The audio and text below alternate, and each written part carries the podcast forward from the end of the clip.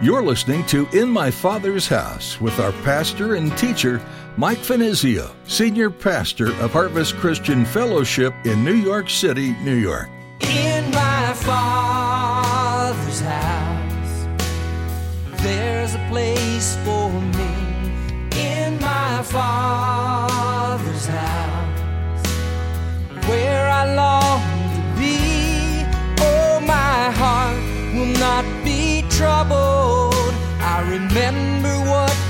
said. You'll return that I might live in my Father's house. He said, This day, because of his profession of faith in Christ, seeing him as a king that was about to enter into his eventual kingdom, he professed his faith in him. Jesus responded and said, This day you shall be with me in paradise. That is in heaven. So that's the seventh and final provision in the list that I came up with. That is the hope of heaven. It becomes a reality for us. And by the way, that text is found in Luke's Gospel in chapter 23, verses 42 and 43. The world that we live in is hurting and broken. There are many people without homes, food, or water. We live in this sinful world only in passing. Jesus has prepared a perfect place for each person who places their trust in Him.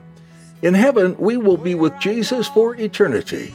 There will be no more crying or pain, only joy and peace in the presence of our King. And because we have this great treasure waiting for us when we go to be with Jesus, our time on earth should be spent sharing about Jesus. Now here's Pastor Mike in the book of 1 Peter chapter 1 as he continues his message, The Three Phases of Salvation.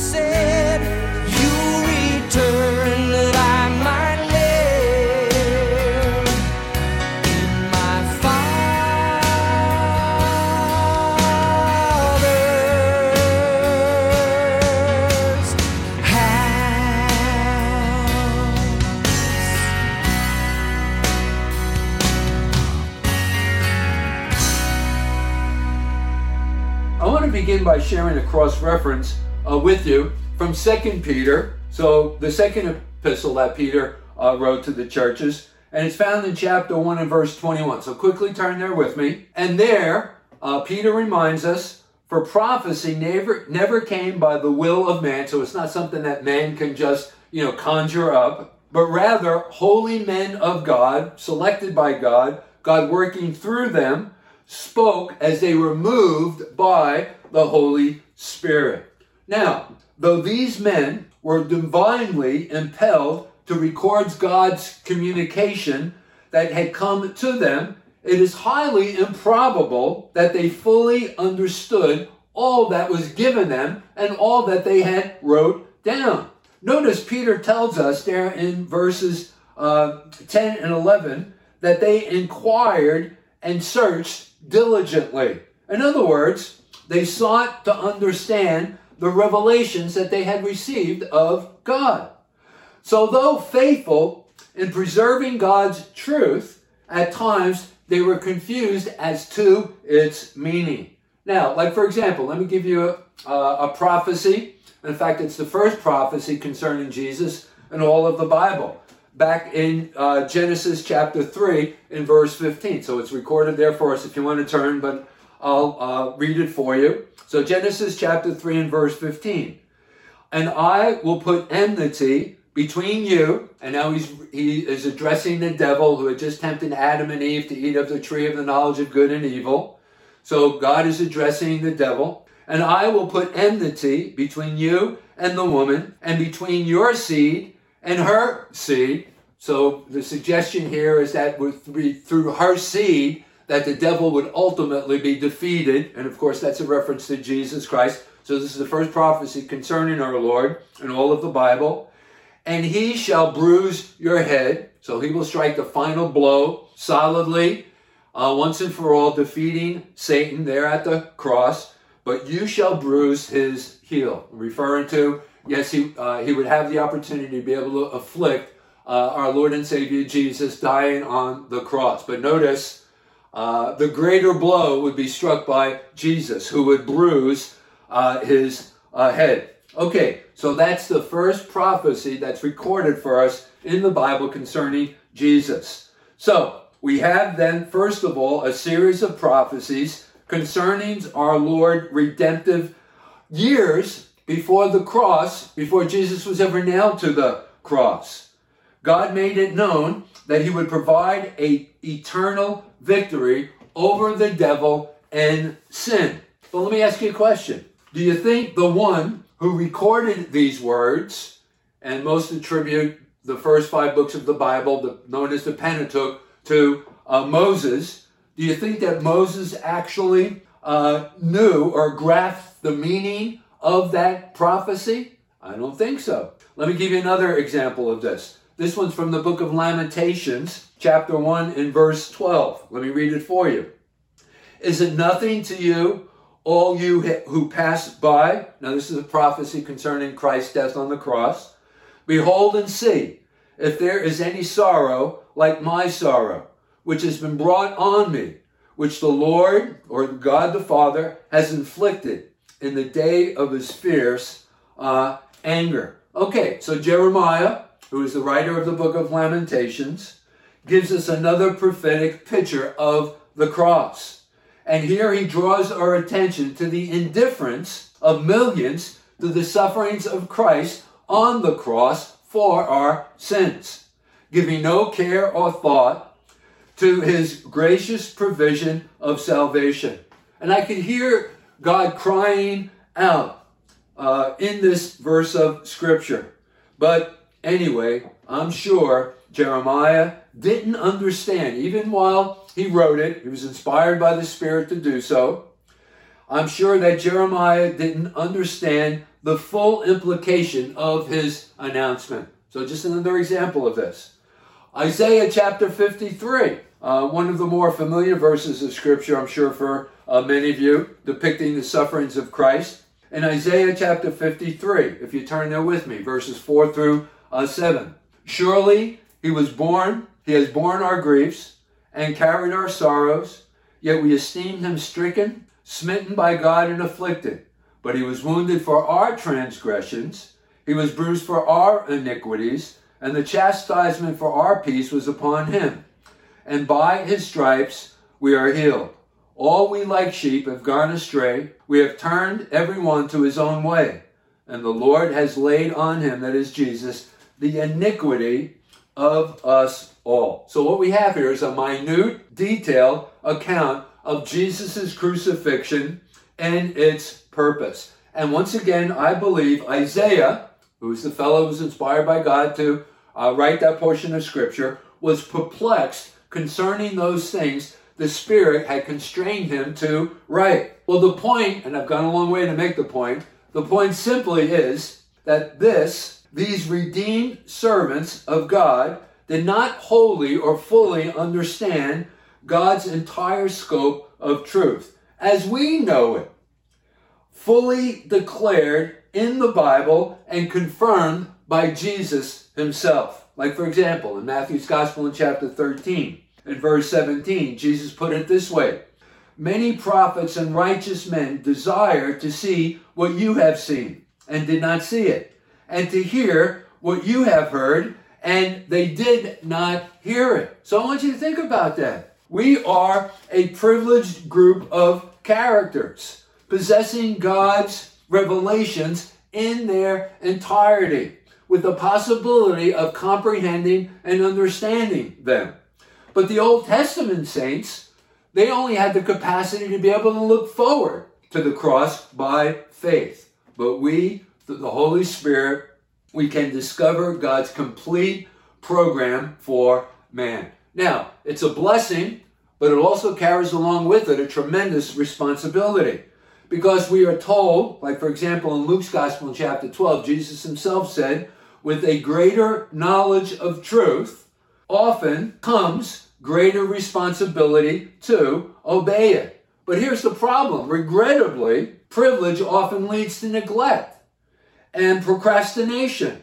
I mean, there are millions of people who have heard the gospel, are familiar with God's plan of salvation, and yet they do nothing about it. There are people who attend church week in and week out, who have only a head knowledge of the gospel, uh, but have never experienced it in their hearts. To those people, Jesus would say, Remember Lot's wife. Luke's Gospel in chapter 17 and verse 32. Though almost saved, that is Lot's wife, she was eternally lost. Having heard the word, even starting to obey the word, what happened? She turned back out of Sodom and she perished. She serves as a warning to all who are undecided, lest the same judgment falls upon them. Now, someone may be thinking, well, you know, I, I know the truths of God. I know that Jesus is the way, the only way, and, and I know my salvation and my eternal destiny is only based upon the decision that I make for Jesus Christ. I know that, but I'm having such a good time, you know, doing the things that I want to do with my life. And, and listen, you know, at the end of my life, maybe when I'm on my deathbed, you know, I'll make that cry, I'll cry out to God, I'll make that decision uh, for Jesus. Well, first of all, you don't know if you're going to have that opportunity. That is a deathbed uh, conversion experience. And also, I want you to think about this. Think about all of the time. If you don't make that decision for Christ today or soon, think about all of the years that are wasted. You know how quickly life goes by. And just you, you could have been the recipient of all of God's blessings over those many years that you procrastinated. And that's why the Bible tells us today is the acceptable day of our salvation. Because you know what? Tomorrow is unsure. So, anyway, uh, that's the first phase of our salvation that is its prophecies. Well, let's move on. The second uh, phase of salvation is the price of our great salvation, and that seems to be suggested there in verse 11. Notice Peter mentions here the sufferings of uh, Christ. In other words, uh, that was the price that had to be paid that we might experience this great salvation. And so Peter refers to the sufferings of Christ. You know, there was a time when Peter uh, really didn't understand the sufferings of Christ. For example, as a cross reference for this, if you quickly turn with me to Matthew's Gospel in chapter 16. And Jesus at this time is preparing his disciples for his leaving them. And so he speaks about this divine appointment that he has in Jerusalem to be crucified. And so he's sharing it with his disciples. And in Matthew's Gospel in chapter 16, verses 21 through 23, we are told from that time, Jesus began to show to his disciples that he must go to Jerusalem and suffer many things from the elders and the chief priests and scribes, and be killed, and be raised on the third day. Then Peter, notice the way that he responded, took him aside, that is Jesus, and began to rebuke him, saying, Far be it from you, Lord, this shall not happen to you. But he turned and said to Peter, because what Peter had suggested here was actually uh, motivated by the devil Get behind me, Satan. You are an offense to me, for you are not mindful of the things of God, but rather the things of men. But anyway, that was then concerning Peter, and this is now.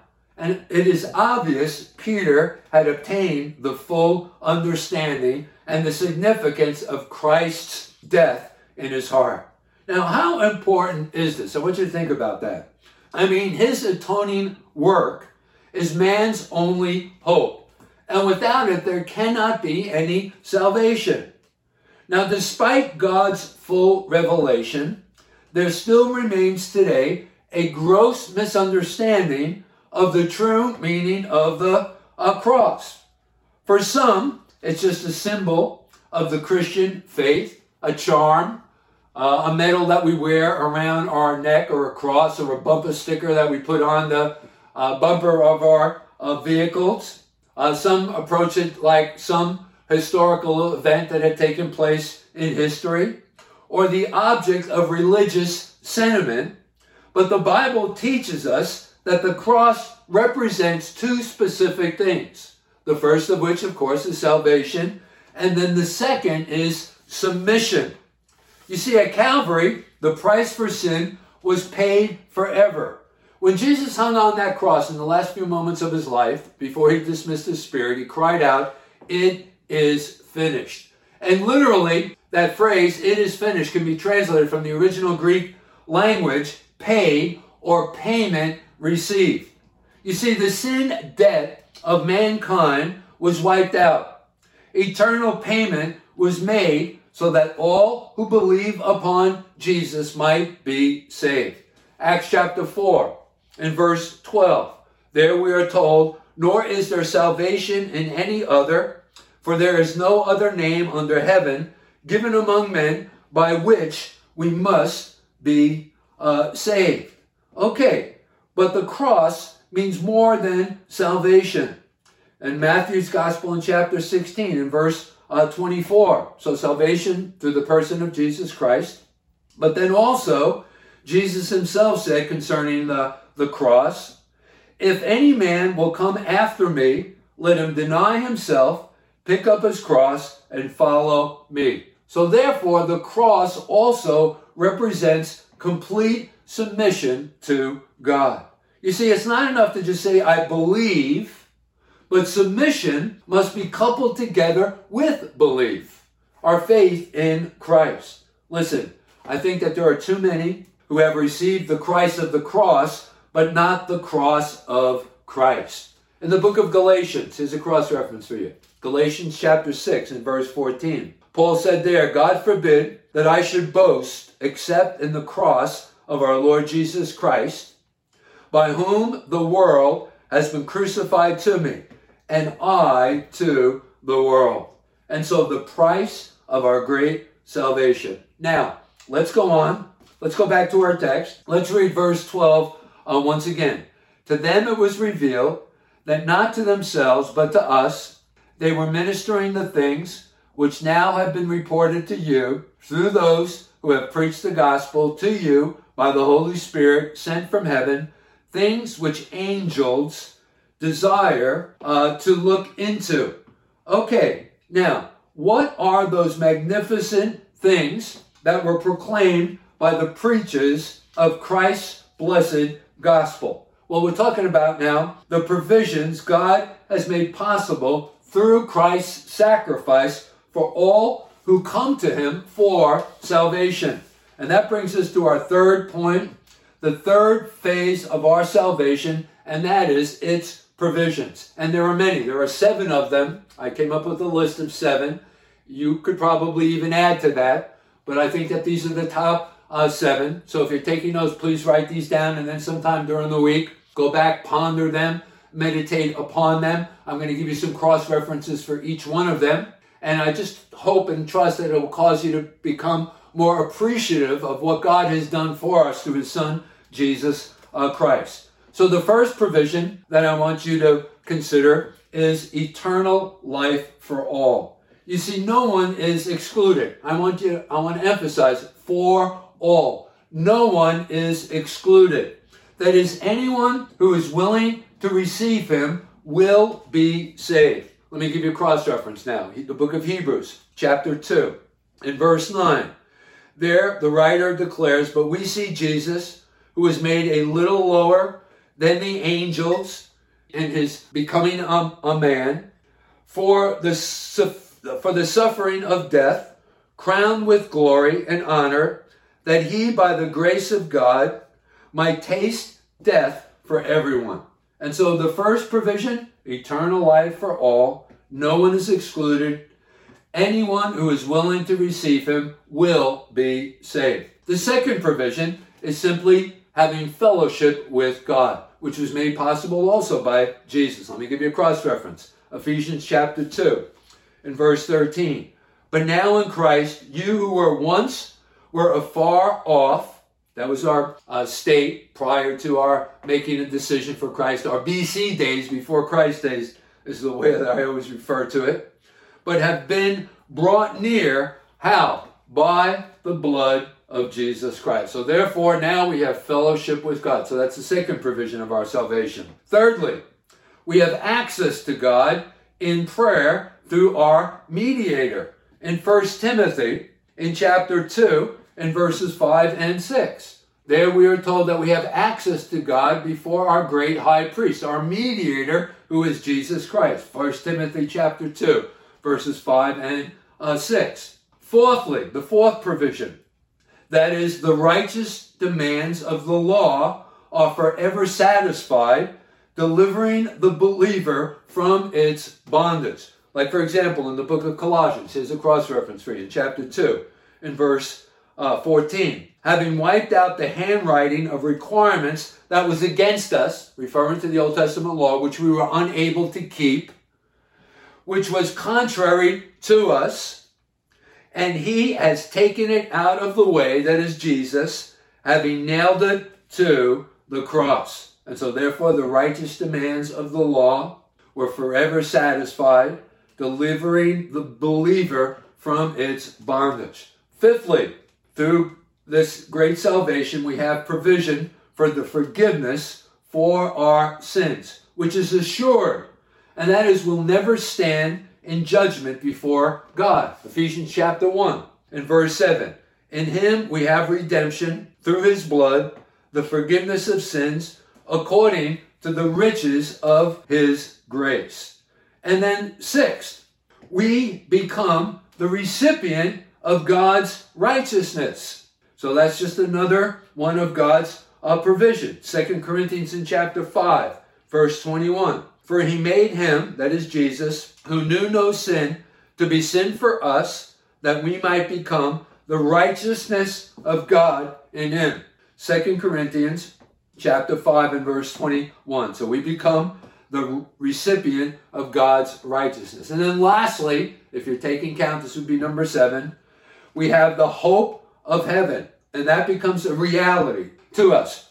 Remember when Jesus was hanging on the cross and one of the thieves uh, that was hanging alongside of him saw him through the eyes of faith.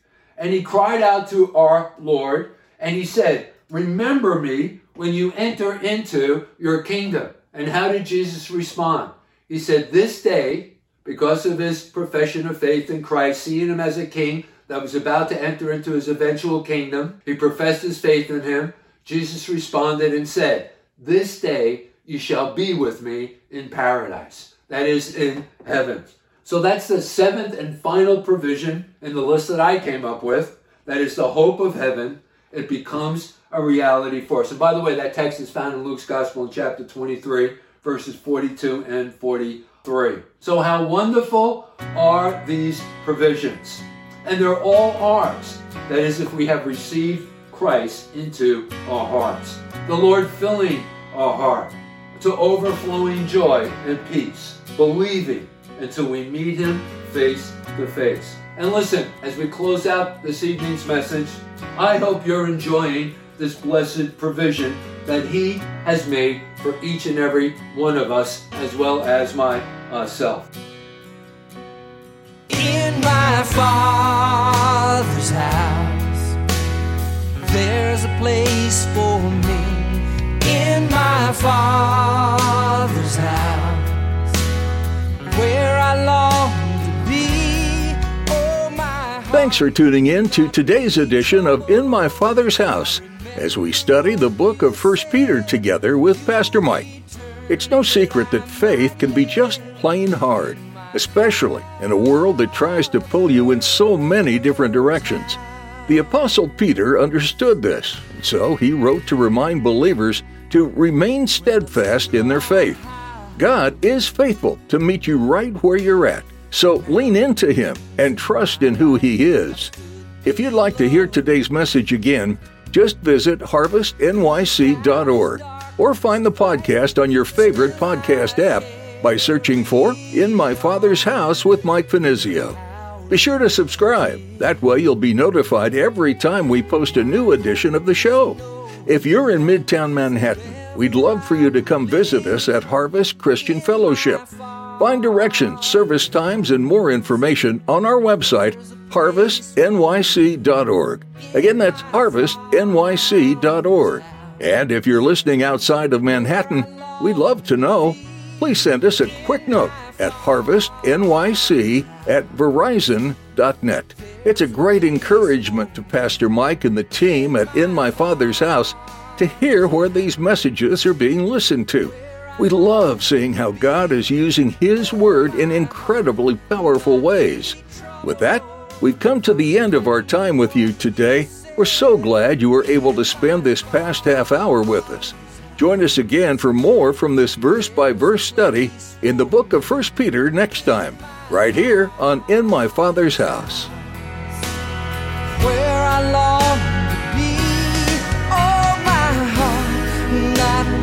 Be,